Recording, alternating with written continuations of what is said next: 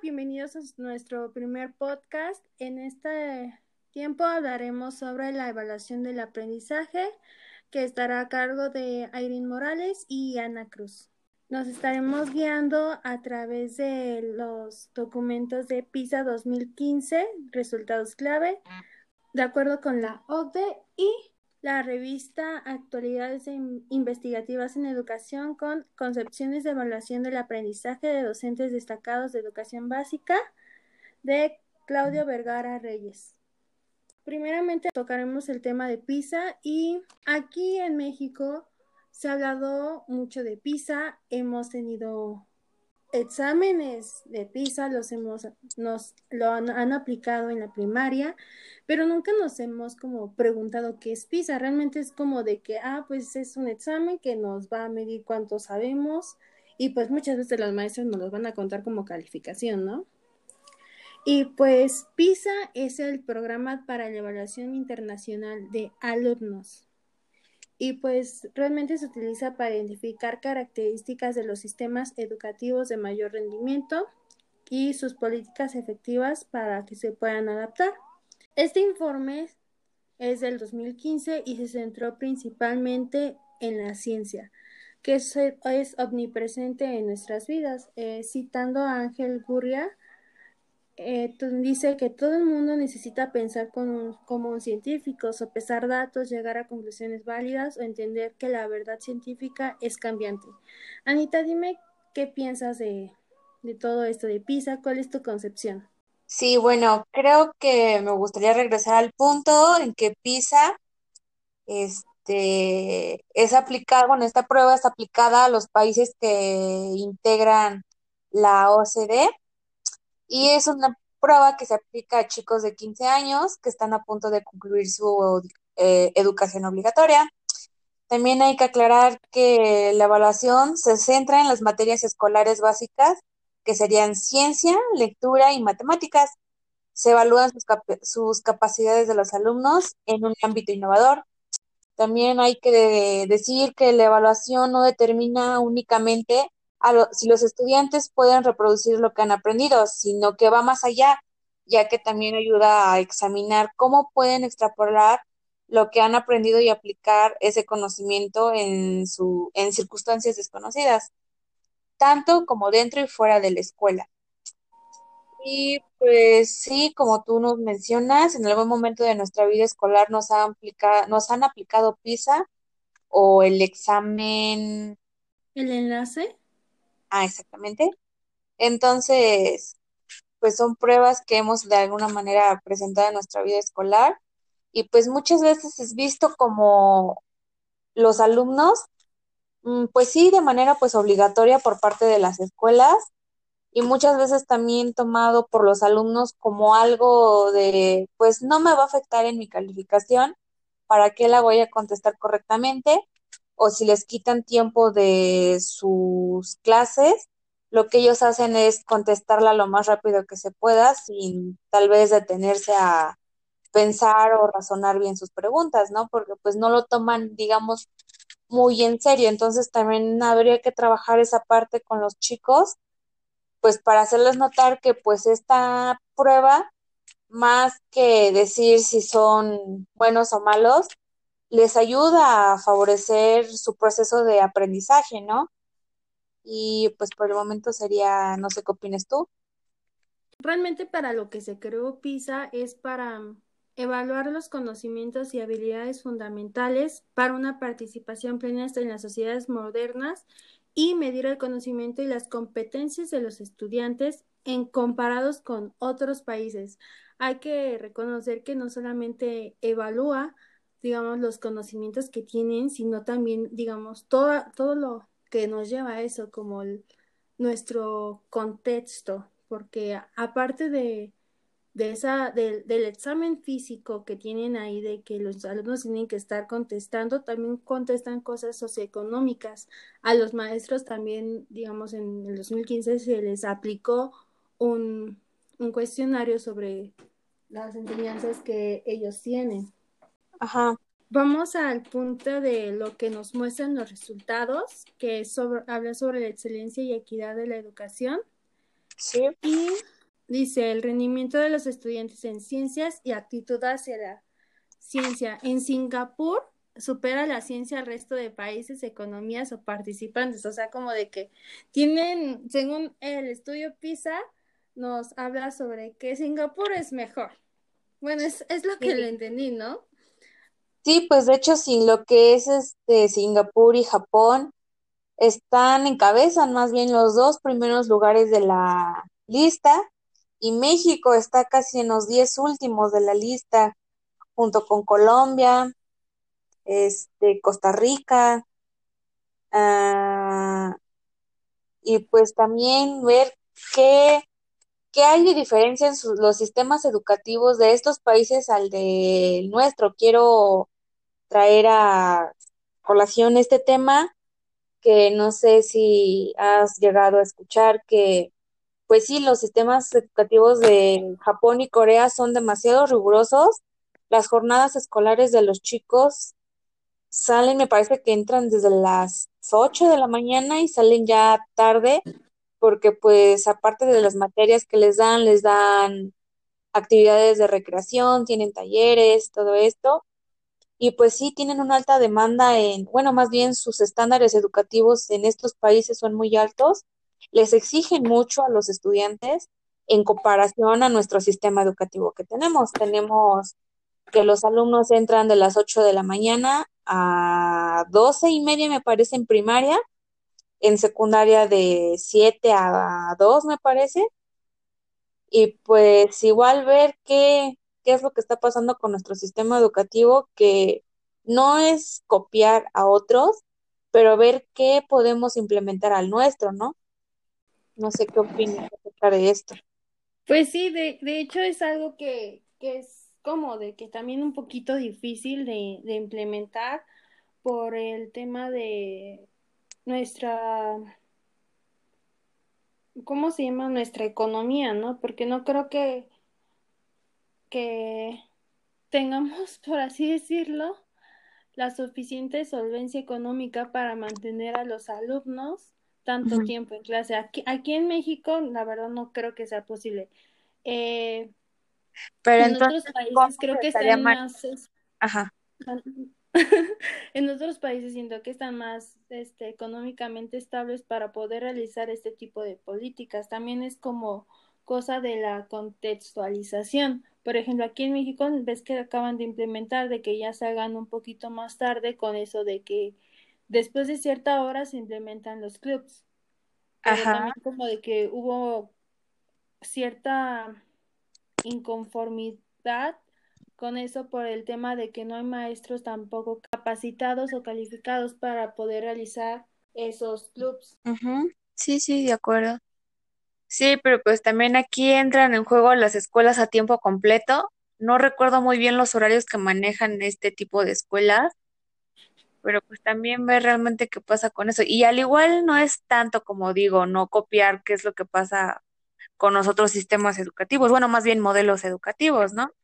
Sino que más bien, hasta donde yo recuerdo, la verdad ya no he investigado, he investigado más allá pero tenía entendido que México era, al menos aquí en Latinoamérica, México era de los países que más invertía en educación.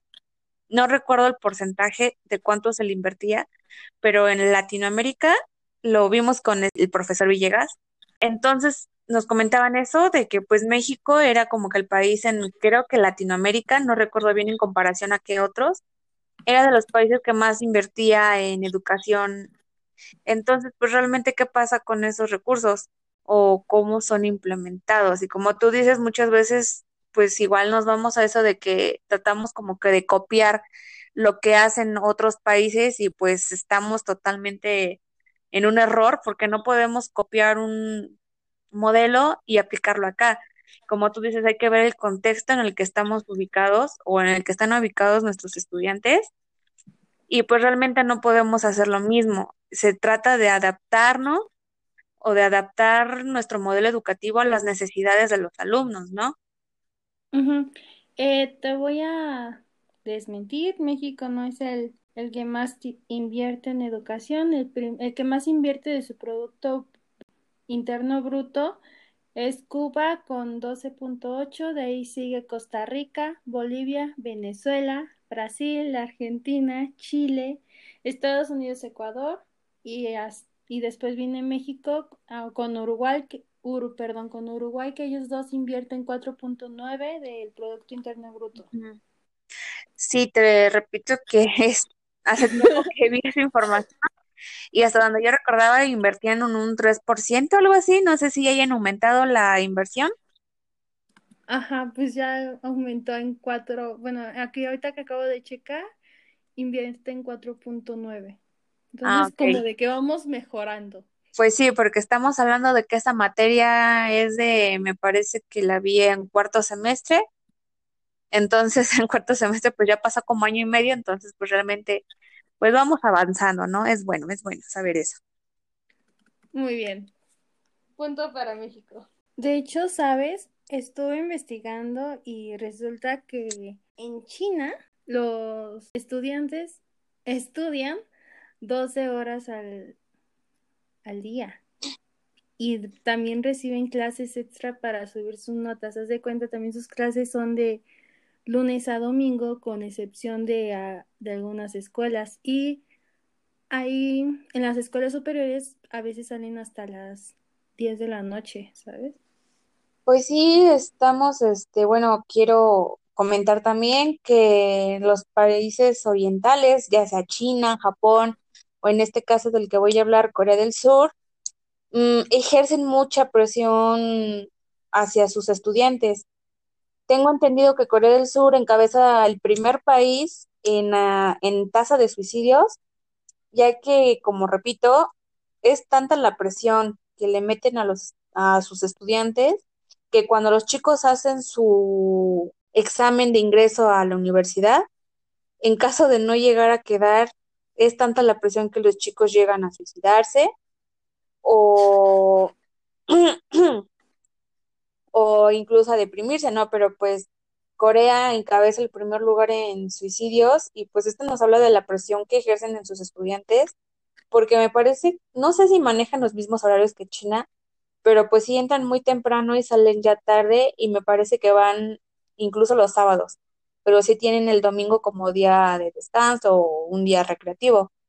Pero pues sí, estos países ejercen demasiada presión hacia los estudiantes pero pues también hay que pues resaltar que pues estos países son de primer mundo. Entonces también hay que ver esa relación entre su modelo educativo y su economía, ¿no? Cómo está ligada a que pues sean países muy desarrollados hablando económicamente, pero pues sí ejerciendo demasiada presión a los chicos. Pues sí, de hecho, toda esta, digamos, llamémosle calidad de educación se demuestran en sus resultados. Ellos son como de que los primeros que siempre están en, por ejemplo, aquí en PISA nos demuestra que son de los primeros países que están hasta arriba, ¿no? Sí. Y volviendo al tema de, del documento que estamos hablando sobre, sobre el conocimiento científico, pues esto es más vinculado al crecimiento económico y se vuelve necesario para dar soluciones a problemas complejos, como por ejemplo, como ya lo habíamos mencionado antes, que se aplican en la vida cotidiana. ¿No? Y pero también hay que, ver un, un gran estereotipo que hay sobre la ciencia. Sí, claro. ¿no?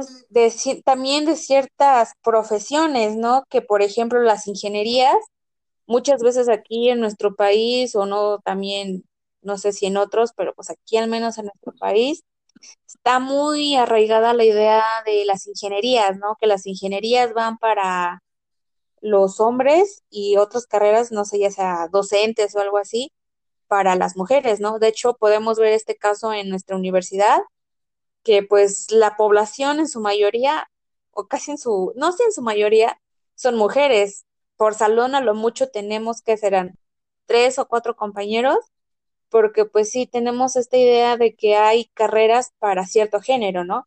Repito, las ingenierías para los hombres y otras carreras para las mujeres. Entonces aquí también en este documento que estamos hablando nos hablan de que, ¿cómo se llama? Los padres y profesores podrían desafiar estos estereotipos de género, ¿no?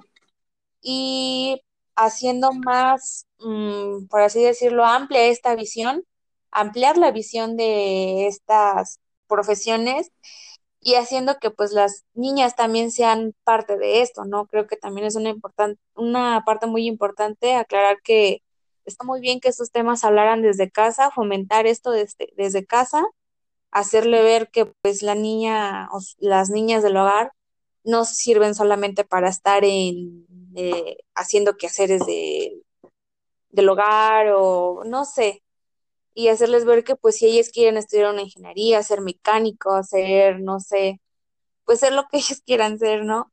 Entonces igual a los chicos hacerles ver que pues ellos también pueden ser docentes, ellos también pueden ser, no sé, hacer más amplia esta visión y fomentar mucho esto en los hogares, ¿no? Porque pues ahí es donde los niños pasan más tiempo y sería bueno que los padres ayudaran a fomentar este tipo de este tipo de ideas en donde las niñas y los niños puedan elegir la profesión que quieran sin temor a que les digan que son para cierto género o algo por el estilo. Pues sí, y algo que, que está realmente padre que menciona en el documento, lo cito, dice, la manera más inmediata de, de despertar el interés por la ciencia entre alumnos con familias menos involucradas podría ser aumentar la exposición temprana a una enseñanza científica de calidad en las escuelas. Como, como bien hemos sabido, la, la educación en la escuela es como parte primordial de, de todo lo que nosotros queremos ser. Influye muchísimo en nuestras casas, pero también influye todo lo que vemos en la escuela. Tanto si un profesor te, te explica con pasión cierta materia, tú le vas agarrando como ese cariño y como de que yo quiero, yo quiero ser, digamos, ¿no? Ser como ese profesor, o a mí me está llamando muchísima la atención este tema que está diciendo, es como de que también una parte de motivación para, para enfocarse en qué área quieren estudiar ellos. Sí, claro. Para pasar de tema, hay que hablar sobre los recursos que se destinan a la educación o que se invierten en la educación. Mm, cito también en el documento, nos dice, destinar recursos adicionales para estudiantes concretos o escuelas desfavorecidas puede suponer una gran diferencia y ayudarles a alcanzar el nivel de competencias científicas básicas y desarrollar un gusto por este campo durante toda su vida. Que ya hace ratito mencionábamos qué países eran los que invertían más a la educación de, por así que a su educación. Y pues me comentabas que México ya está en los últimos lugares de inversión, me mencionabas que invertían un 4.9. Sí. ok.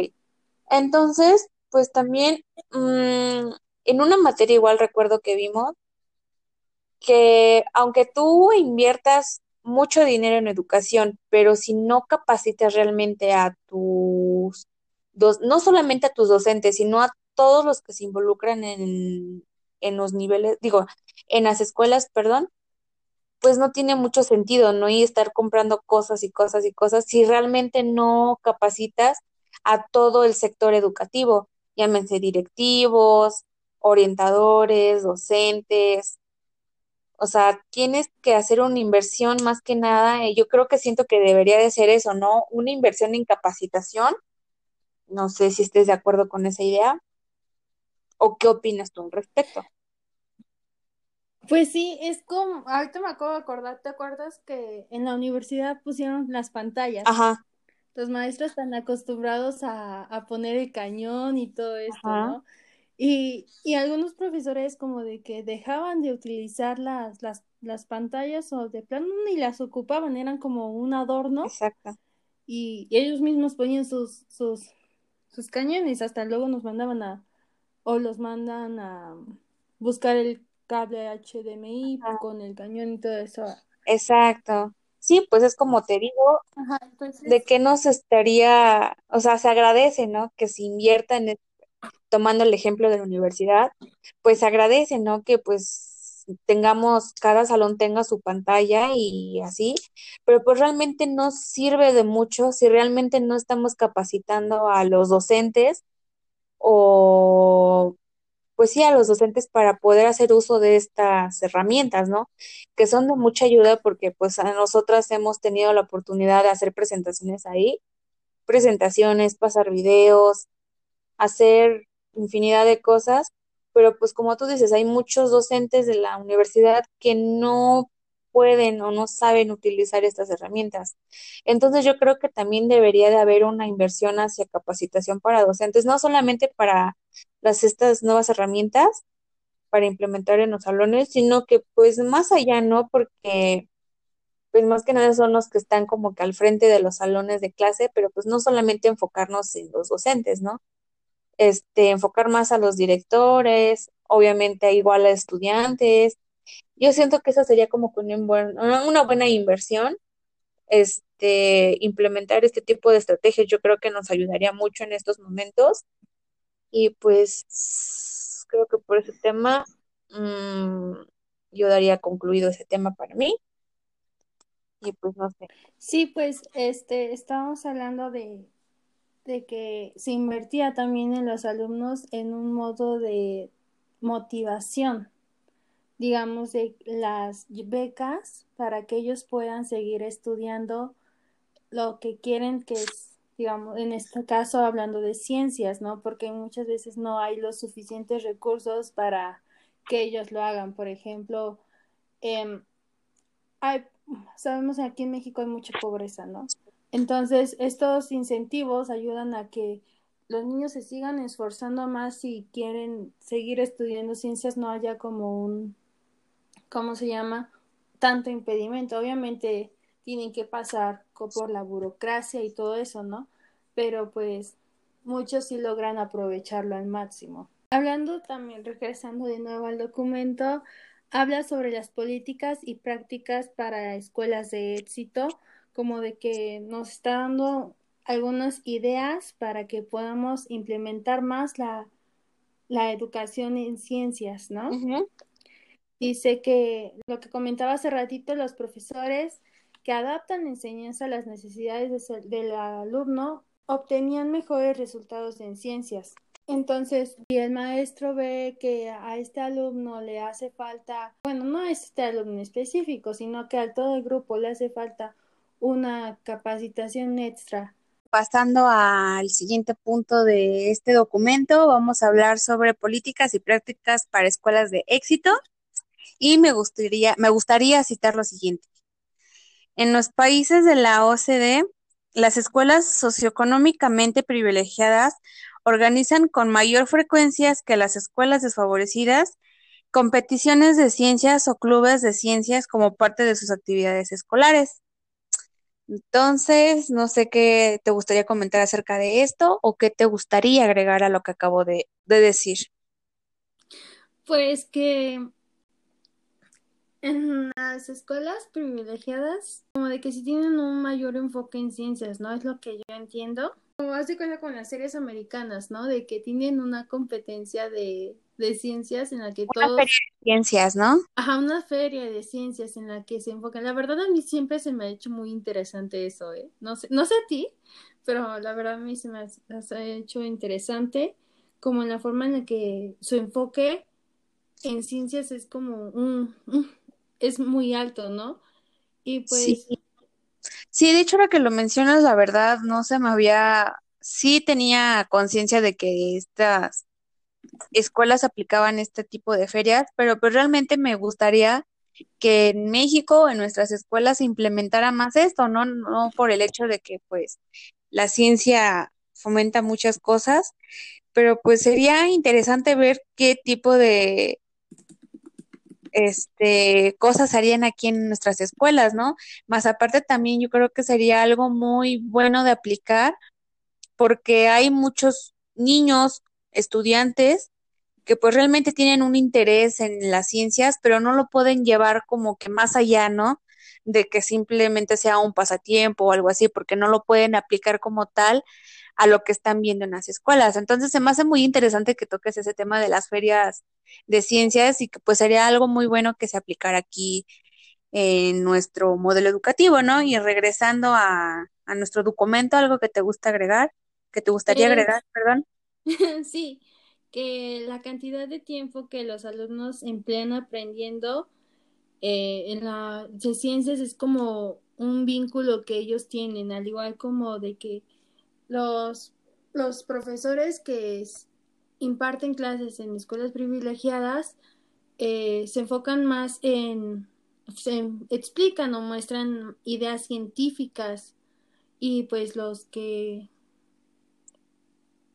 que se conoce como educación dirigida por el profesor y con mayor frecuencia que los profesores en escuelas desfavorecidas no lo hacen. Es como de que aprenden más los alumnos cuando tú les explicas algo y como de que lo vas implementando, ¿no? es como de que es lo que habíamos mencionado antes, es el interés que se va generando. Sí, exacto. Es muy importante por parte del docente fomentar el interés del alumno, ¿no? Bueno, del estudiante. Y pues sería súper favorecedor que pues aplicaran este tipo de motivaciones a los estudiantes, ¿no? Porque pues es muy beneficioso, ya lo hemos visto, los resultados de PISA nos lo demuestran. Y pues sería algo importante de poder implementar nuestro modelo educativo, como ya lo había dicho. Y pues no sé si te gustaría ya concluir con este tema y pasar al siguiente o te gustaría hacer como que una retro, una pequeña retroalimentación de todo lo que hablamos. Me gustaría agregar y citar algo de, de aquí mismo del documento que dice que eh, bueno, habla prácticamente de, del bajo rendimiento y dice, su bajo rendimiento podría ser el primer motivo por el que estos estudiantes no toman clases de ciencias, pero queda completamente al margen de las ciencias en la escuela, serviría solo para ampliar el desnivel con los compañeros que mejor rinden en ciencias. O sea, como de que lo que estamos mencionando sobre el interés que hay y que el apoyo de profesores es realmente algo vital para que los estudiantes sigan aprendiendo. Es, son, es como parte de lo que hemos estado hablando, tanto que el interés que se fomente en los estudiantes para que ellos puedan aprender o querer, querer estudiar algo relacionado con ciencias es con, primeramente como en el apoyo económico que puedan tener, el, lo cerca que estén con con este tema, lo, cómo lo experimentan a, más, más de cerca, em, la, la, forma en que los maestros lo, se lo pueden explicar, que se rompan todo este tipo de estereotipos de, de que tú estudias esto por ser mujer, tú estudias esto por ser hombre. muy de acuerdo.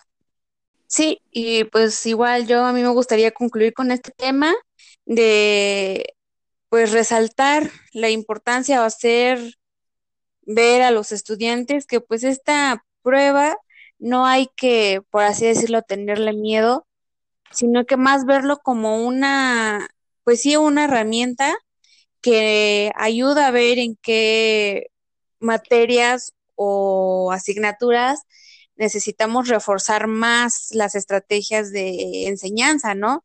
y pues ver que pues esto es de alguna manera, bueno, no de alguna manera, sino beneficioso para nosotros y pues sí, inculca, este, inculcar más bien esta cultura de evaluación, por así decirlo, para que pues los chicos tomen más, bueno, todos los chicos tomen más en cuenta este tipo de pruebas y pues hacerles notar que esta prueba les ayuda más a favorecer su proceso de enseñanza-aprendizaje, ¿no? Y, claro, claro.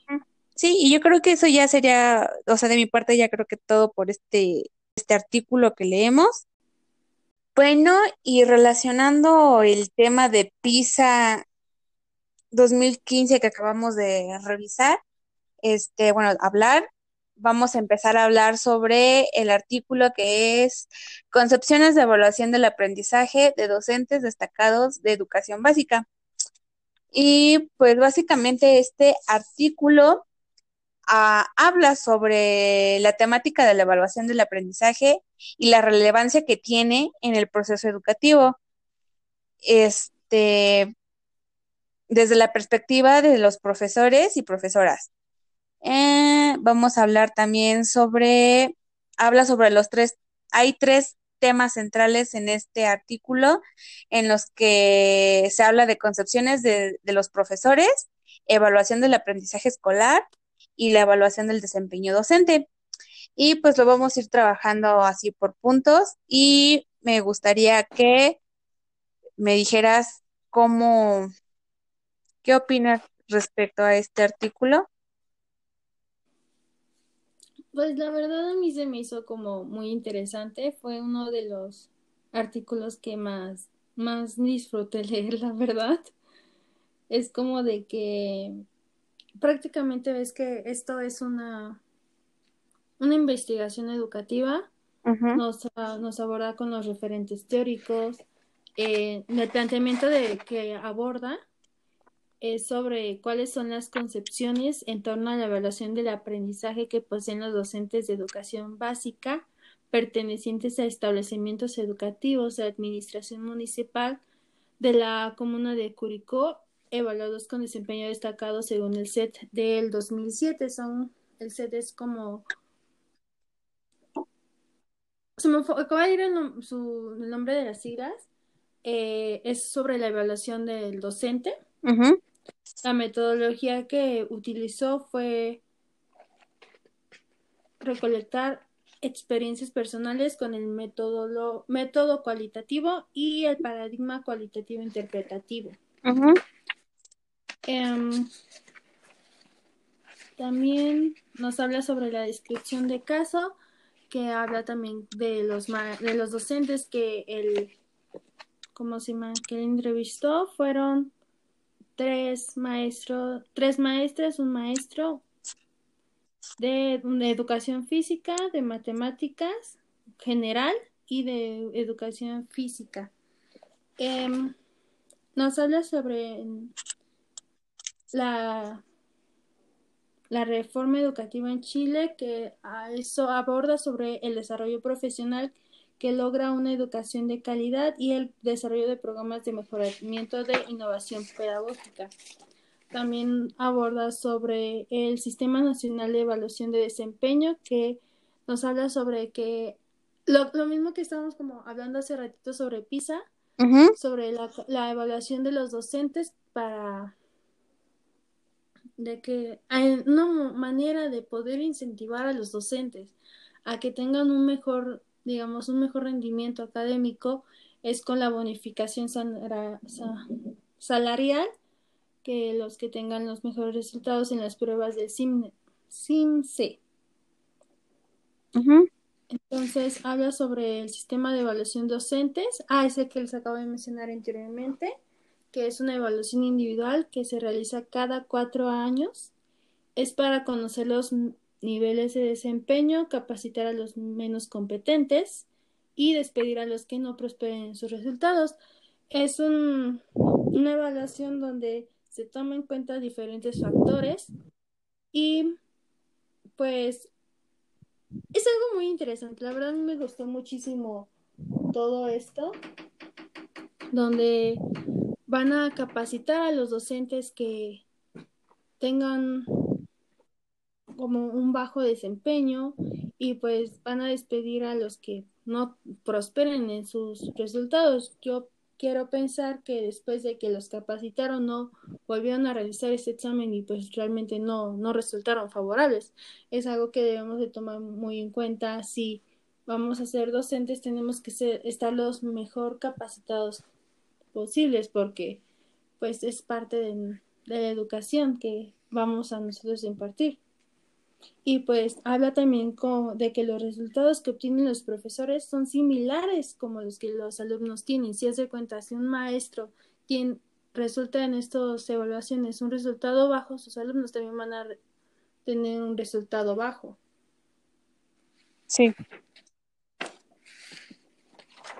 Y no sé si me quieras a este comentar algo que te parece. Sí, claro. Este, tomaré el siguiente punto, de docentes destacados de la educación básica. Y pues bueno, básicamente este artículo nos habla sobre la evaluación del aprendizaje. Bueno, ahora vamos a pasar al siguiente artículo y esto es a partir de la perspectiva de profesoras y profesores.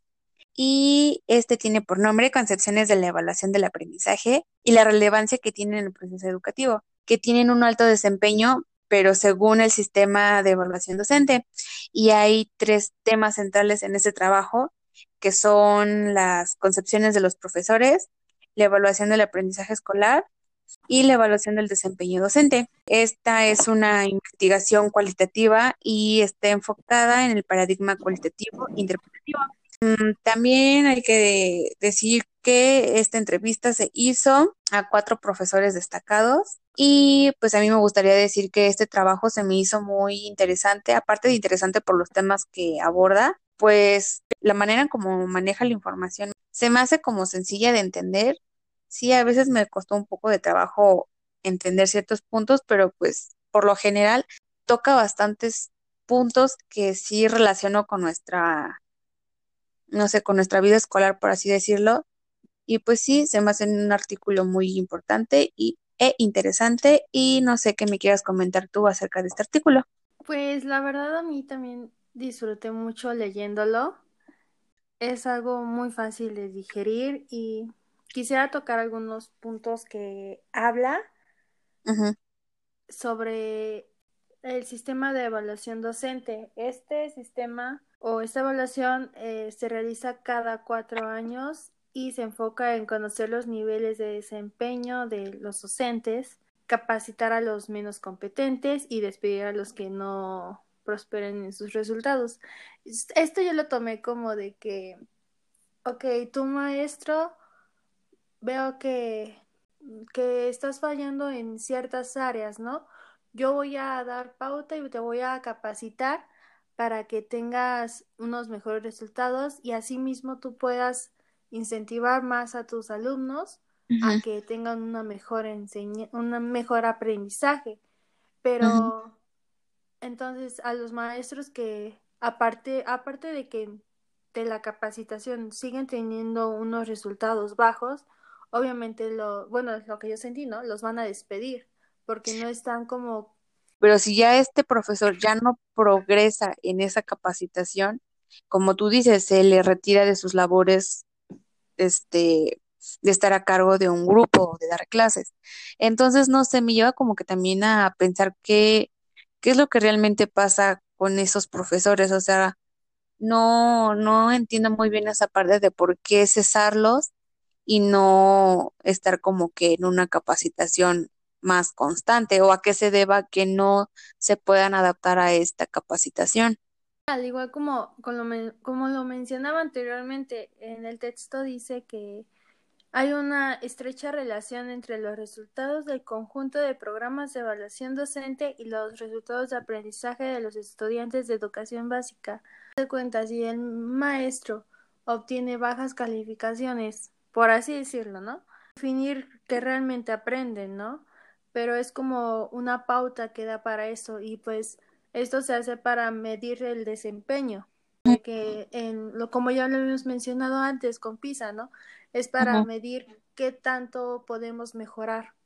En labor para es que por lo mismo el maestro no está dando dando lo mejor de sí, no está dando una buena enseñanza, entonces, pues obviamente no quiere decir de que un examen vaya a... Y de hecho fue igual algo que a mí también me llamó la atención, ¿sabes? Porque es... En, en esta evaluación sus alumnos en nueva evaluación igual van a tener unos bajos resultados. Seguir laborando.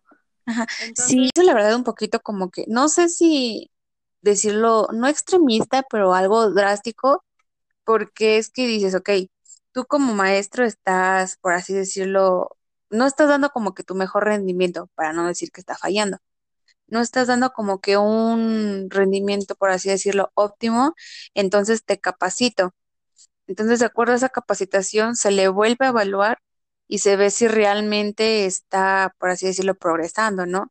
Bueno, a mí me gustaría abordar el punto de la evaluación, que muchas veces la evaluación está, este concepto está muy influenciado, perdón, por las creencias que tienen a veces los profesores, ¿no? No solamente las creencias, sino también este, las finalidades que tiene esta, ¿no? Muchos piensan que la finalidad de la evaluación es nada más para decir, ah, pues si tú sabes hasta, ¿cómo se llama? Mm, no sé cómo decirlo muy bien, pero más allá de valorar lo que realmente aprendieron, como que lo ven solamente como que por números, ¿no? Porque tienen que entregar, yo me imagino que pues un reporte de cuántos alumnos este pasaron su materia y cuántos no. Entonces, si hay un bajo rendimiento en cuanto a este tipo de, en este aspecto, perdón, pues no es, por así decirlo, beneficioso al maestro, ¿no?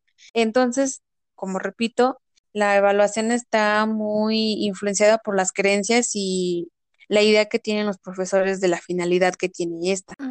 Y citando el artículo, dice, el concepto de evaluación que poseen los docentes se manifiesta en todas sus tareas pedagógicas, como acabas de mencionarlo, como ellos creen cómo deben de evaluar. La evaluación permite develar todo este tipo de conocimientos sobre este proceso de enseñanza-aprendizaje y también sobre la profesión que se está manifestando. Dice, tiene que ver con los aspectos fundamentales de docente, como sus conocimientos profesionales y sus creencias. Además, tiene efectos directos sobre estos estudiantes y su calidad, no solamente porque ellos tengan que estar entregando cuántos alumnos sí pasaron en su materia, cuántos alumnos no pasaron.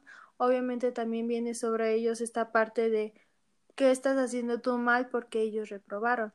Okay, bueno. Condiciona todo el proceso de enseñanza-aprendizaje. Dice en pocas palabras, el paradigma evaluativo constituye una forma de concebir la enseñanza y el aprendizaje en la escuela. Documento que tenemos nos habla sobre la importancia de tener en cuenta las prácticas evaluadoras de los profesores, porque así nos ayuda a comprender mejor cómo es su concepto de evaluación, ¿no? Hay una parte que me gustaría citar del documento que dice, se hace necesario incentivar un cambio en las prácticas evaluativas con la finalidad de mejorar la calidad del aprendizaje. Según el nuevo marco curricular nacional, las estrategias evaluativas deben ser coherentes con los objetivos de aprendizaje y con la disciplina que se enseña, y al mismo tiempo deben ofrecer a los estudiantes oportunidades equitativas para dar evidencias de lo aprendido. Esto significa que la evaluación del aprendizaje escolar es, es esencial dentro del proceso de enseñanza-aprendizaje y del conjunto de competencias pedagógicas del profesional. El, me parece que es en segundo semestre, que es, tuvimos a la maestra Irma, no sé si recuerdas que ella nos daba la libertad de evaluación, trabajo de evaluación. Aquí yo lo relaciono porque nos menciona a los estudiantes oportunidades de incentivar las estrategias evaluativas y recuerdas que nos solicitó este un ensayo, un juego o hacer la visita de un museo o algo por el estilo. No solamente explotaba como que nuestra creatividad, sino que también nos daba la oportunidad de demostrar lo que aprendimos a nuestra manera. Porque, por ejemplo, los chicos que se fueron por este diseñar un juego, pues a ellos tomaron como que su creatividad y la demostraron en lo que son buenos aparte y demostraron lo que ellos aprendieron en algo que para lo que ellos fue significativo.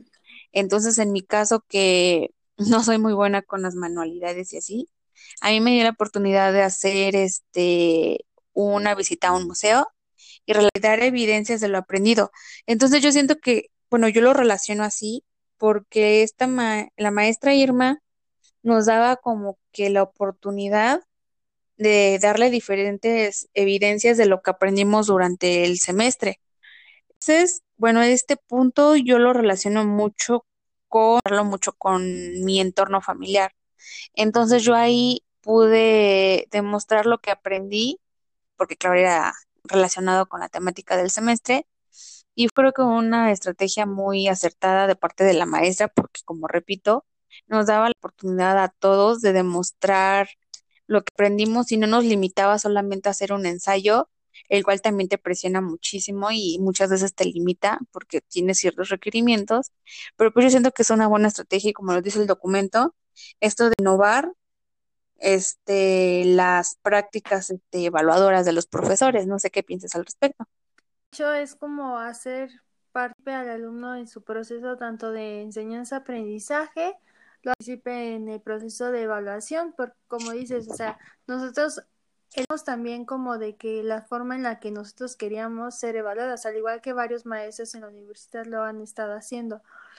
miren, esta zona, esta es la pauta como yo sugiero que evaluemos, pero ustedes denme opciones de cómo quieren que se evalúe. Es algo súper padre, de, como de darnos una libertad. Me molesta mucho, ¿no? De arcarnos solito la, soga al cuello. Muy, bueno, yo siento que es una, tal debería de implementar un poquito más los niveles educativos que porque pues estás dando una, una libertad en que los chicos puedan expresarse de diferentes maneras y no te estás como que limitando a ya sea aplicar un examen.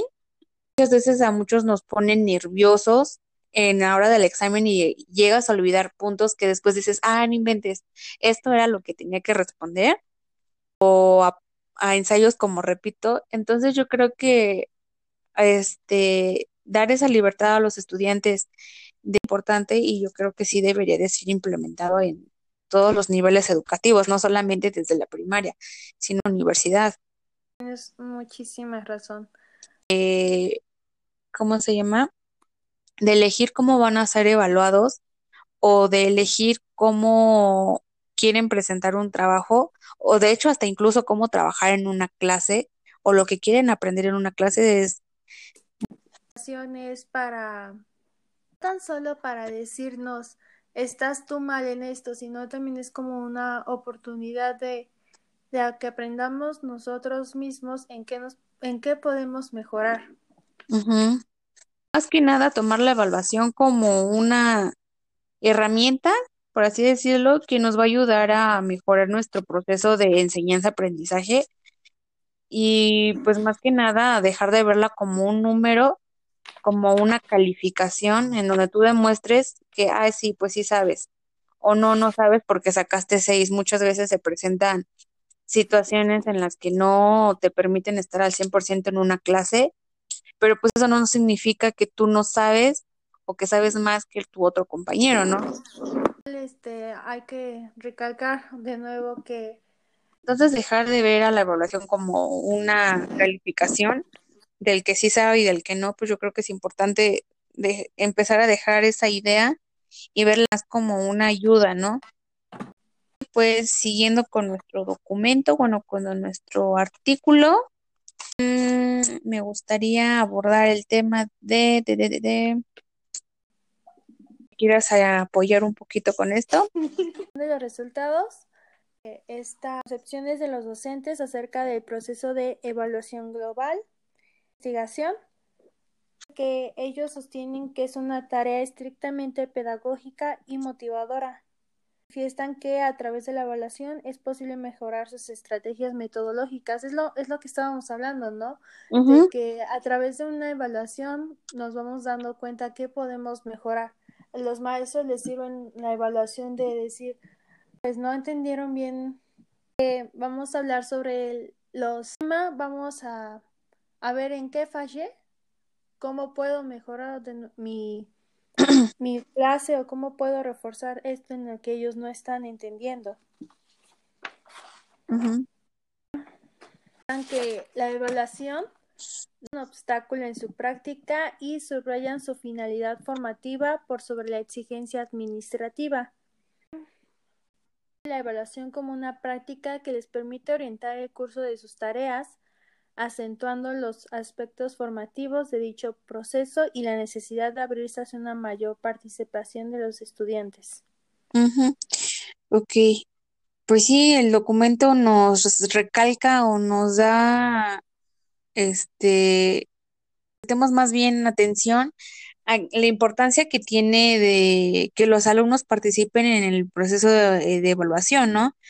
Nos dice que este una de la autoevaluación y la coevaluación, la coevaluación, perdón, que se tenga que fomentar la capacidad de los estudiantes de valorar su propio desempeño y el de sus compañeros.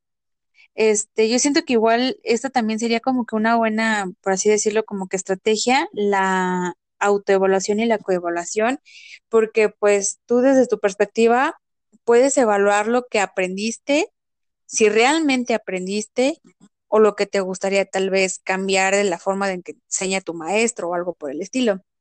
Y pues la, coevaluación, pues tú ya estás ayudando a evaluar a un compañero y tal vez lo estás ayudando a ver más allá de lo que él tal vez puede ver, ¿no? De que realmente él aprendió lo visto en cierta clase o algo por el estilo. Creo que es una buena estrategia trabajar este tipo de evaluaciones porque pues estás este fomentar la capacidad de los alumnos, ¿no? A conocerse y saber lo que realmente aprendieron.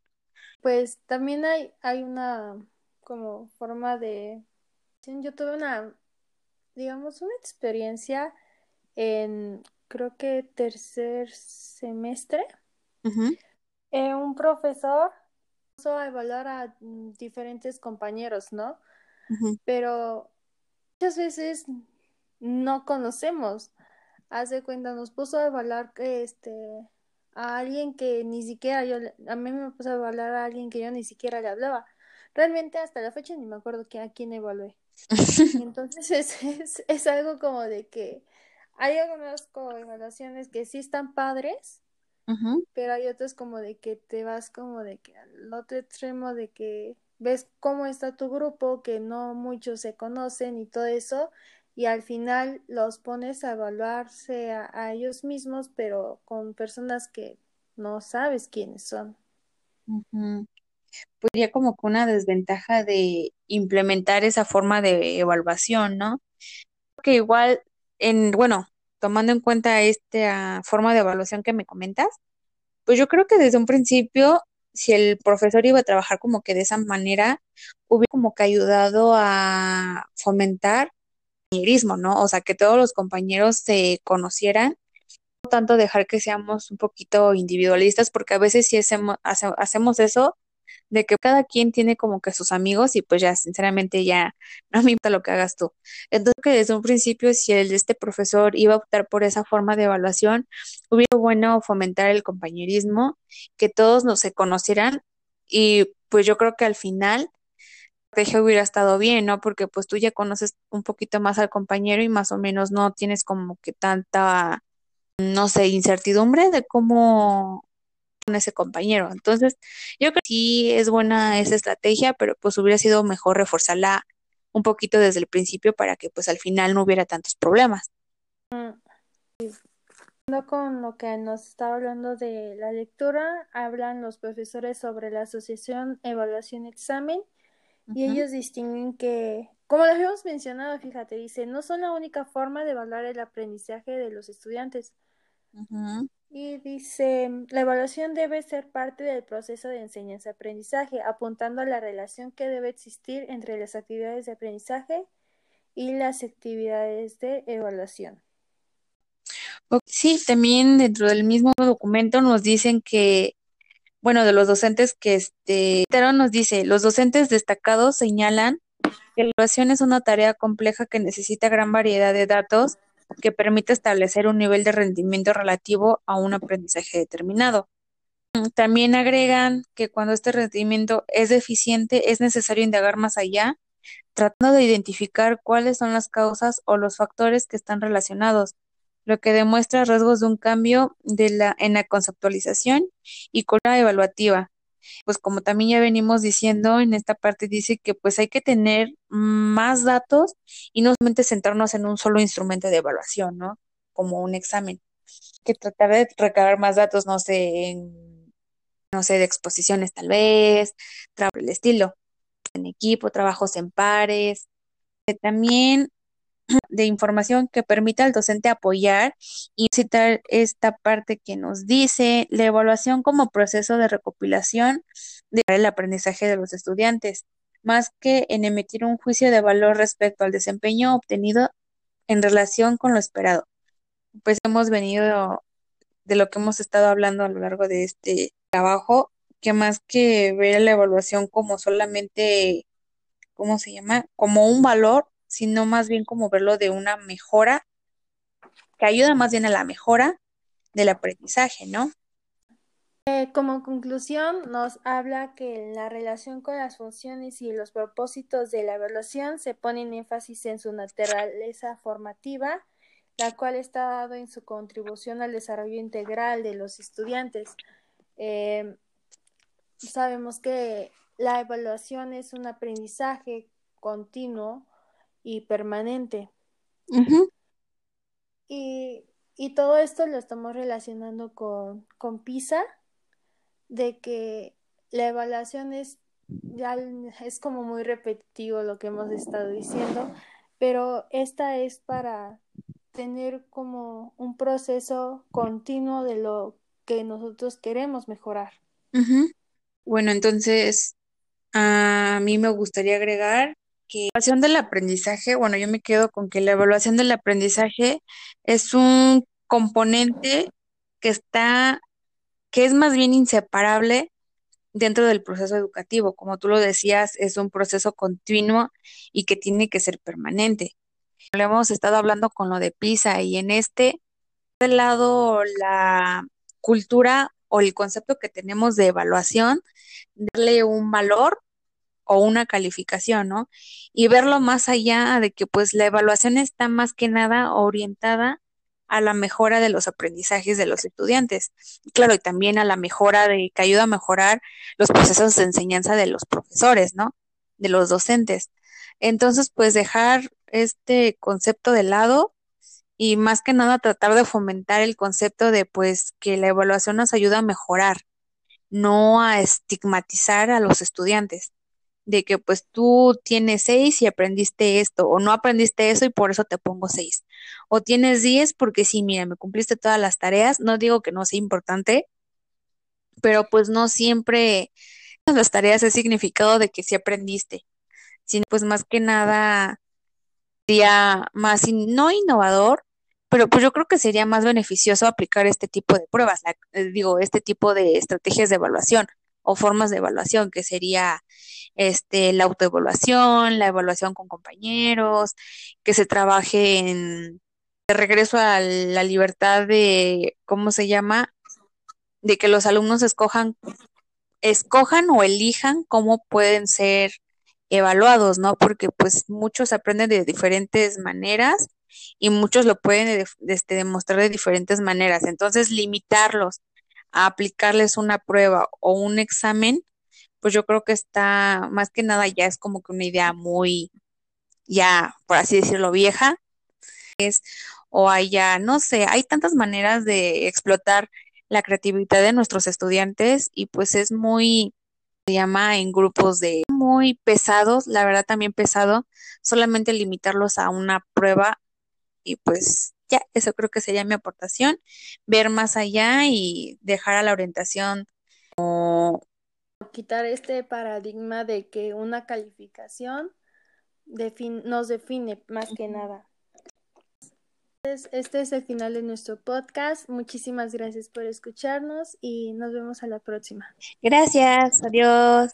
Una herramienta que nos ayuda a orientarnos, más bien orientar a la mejora del aprendizaje.